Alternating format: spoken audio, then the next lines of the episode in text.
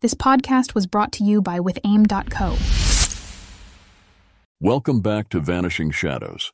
If you want to listen to the entire part two of this season, subscribe on Apple Podcast and get the entirety of part two. In the last episode, If we were in a true BDSM relationship, the repercussions would have been agreed upon in advance. But Benjamin was not a dominant. He was a bully, a manipulator, an abuser. Go to the room. But the steak, I said weakly. His plate flew at me, the cutlery clattering to the table. I brought my forearm up to protect myself, the plate glancing off it sharply. The bloody piece of meat landed in my lap. Go! he roared. I stood and stumbled obediently down the stairs. To leave, I said. Soon. Jesse's eyes remained on the road ahead as he piloted the Audi through sparse Saturday morning traffic. What happened? This. I twisted in my seat to reveal my lower back, black and blue from the beating. Benjamin had used a leather cat o' nine tails, a common instrument of BDSM play. But the way he used it was not playful. It was brutal. Christ, Jesse muttered. And I'm only allowed to go to the gym for one hour now. It's not long enough for us to be together. I saw his jaw clench. That fucking prick. I have to get away from him, Jesse. He's going to kill me one day. I can't get the boat. It's chartered for the next month. Shit. I swiped at my eyes and the tears welling there. His voice was gentle. Don't cry, Hazel. But I couldn't stop. The hopelessness of my situation was overwhelming me. I hated and feared my husband, but I couldn't leave him.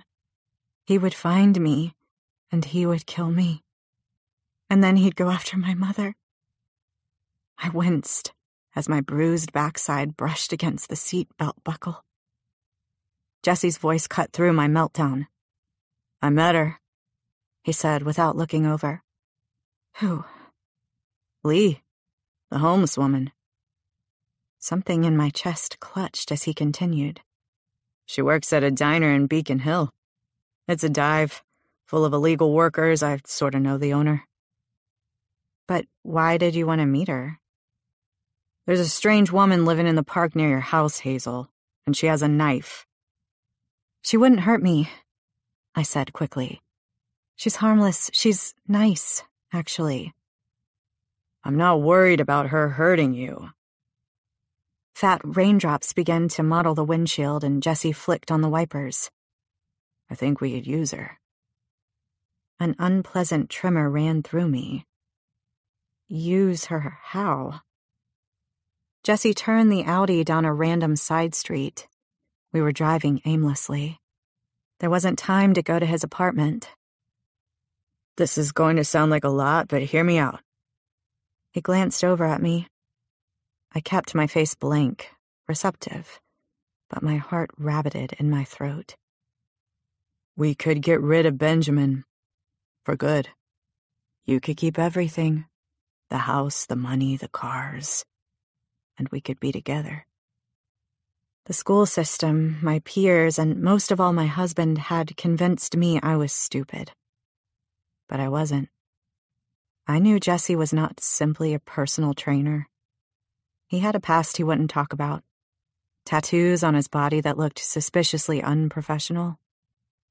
His home was not the home of a man who'd been living free all his life. Still, what he was suggesting shocked me. Because I'd assumed Jesse had spent time inside for dealing drugs, maybe breaking and entering, car theft at the most. Nothing violent. Otherwise, he'd still be in jail. He wouldn't do that. My voice was a whisper. He turned and met my eyes. For you, I would.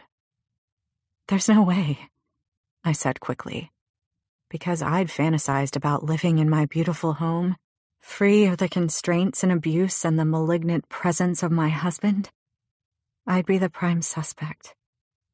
Lee has a knife, Jesse continued. If it's the murder weapon, she'll be arrested. I was speechless, incredulous. In a heartbeat, he'd gone from murder to framing an innocent woman. Think about it, Hazel. There's a desperate woman living in the woods watching you. She's lost everything. You have so much. It makes sense that she'd become obsessed with you. I had no emotional response to the suggestion of my husband's murder. Most days, I thought about him dying. A car crash on the way to work, a heart attack on the golf course, a lump of steak lodged in his throat. He was evil and didn't deserve to live. But Lee was harmless, innocent. We can't do that to her, I said softly. Why not? She'll probably get off on some sort of mental health plea. She's not crazy, she's just poor. Prison's not that bad, Jesse said, articulating his experience for the first time. She can get an education if she needs it, learn a trade, and her life is hell right now. In prison, she'll get a warm bed, three meals a day, and support programs after her release. He made it sound like we were doing her a favor. I can't stand to see that bastard hurt you anymore. The wipers scraped against the window as the rain slowed. One day, I'll snap and kill Benjamin myself. Then I'll go down for it and I won't get off easy. He flicked the wipers off. They might think you were in on it too. Was there a threat in his tone? But when I glanced over at him, he was just driving. Go see her, he said. She'll be at the beach soon. How do you know? She crashed at my place last night. I felt cold all over. She what? I took her for a drink. She passed out from the medicine you gave her. My mouth tasted bitter. Did you? Of course not. God, Hazel. I put her in my bed and I slept on the couch. That was nice of you. There was an edge to my voice. You can trust me, and I'm not even attracted to her. She's attractive. She's like a low rent version of you. Why would I downgrade? You think she looks like me? A little. She's about your size, you have similar coloring. She'd need a haircut, though. His eyes left the road, found mine. I'm willing to kill to be with you, Hazel. Don't doubt my devotion. I. I don't. I stammered, suddenly fearful of losing him. I'll do it. Tell her you're gonna leave. Tell her you need her help to get away. Okay. And so I turned off my guilt, pushed it down so deep that I couldn't feel it. And I went to the beach as instructed. Lee was there, just like Jesse said she'd be. I listened as she told me about the guy she'd met, watched her face light up. And then I told her how Benjamin treated me, showed her my bruises. I didn't even have to lie to her. I asked her to help me escape. The plan was in motion. Over the next few days, I jogged to the beach to see Lee each morning, bringing her pilfered food and hot coffee. We sat together on our driftwood bench, watching the sunrise and strategizing. When it rained, I joined her in her car, trying to ignore the lived in smell of it. Lee's current situation couldn't be any worse. She woke each morning in pain from sleeping cramped and upright. She urinated in the bushes. When she showered, it was at a public pool. Her dignity was already gone. She couldn't fall any lower. Sometimes she wanted to talk about Jesse. She was smitten with him, a smile dancing across her face when she recounted their time together. I told her to be careful, to look into his past, but she brushed me off. I tried to plant a seed of doubt so she could save herself, but she chose not to. When a person is falling in love, they ignore the warning signs. Have you sold the Netsuke? I asked her one day. I haven't had time. It was a key piece of evidence against her. It played into the narrative of the obsessed woman stalking me, breaking into my home, taking a souvenir. Why did she hold on to it? She clearly needed the money. Maybe her circumstances kept her from thinking straight. She was exhausted, stressed, drinking every night. She was playing right into our hands. I promised Lee new identification, a new start. As the grieving widow, I would no longer need to reinvent myself. But I pressed forward with the fake ID. I sent her to get a photo, just as Jesse had sent me. She had to believe I was helping her. At home, I played my doting slave role to perfection. Any hint of rebellion would tip Benjamin off to my plan. So I went along, meek, obsequious, and fawning. The punishments he doled out were rote, tolerable. I contacted Vanessa Vega and arranged a lunch. This would throw suspicion off me. How could a woman plotting her husband's murder simultaneously plan a gala fundraiser?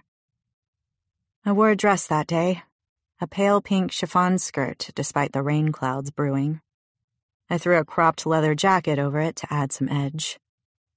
Vanessa had suggested a trendy oyster bar in Pioneer Square, so I left early to avoid traffic. If I turned up late, word might get back to Benjamin and I'd be punished. For real. When I arrived at the restaurant, all brick walls and high ceilings, Vanessa was already seated at a central table with Laurie Gamble. My stomach danced unpleasantly. Vanessa was polished and perfect, but she had a certain warmth, unlike her BFF. Laurie was an icy blonde with an innate ability to be dismissive and condescending. I'd met her on several occasions, but she had consistently looked me over, then overlooked me. Hello, gorgeous! Vanessa rose and kissed both my cheeks in a European greeting. Laurie's hug was perfunctory. I sat down across from them, instantly feeling outnumbered, subtly excluded. We made small talk about hair, skin, and clothes mostly, as we perused the menus.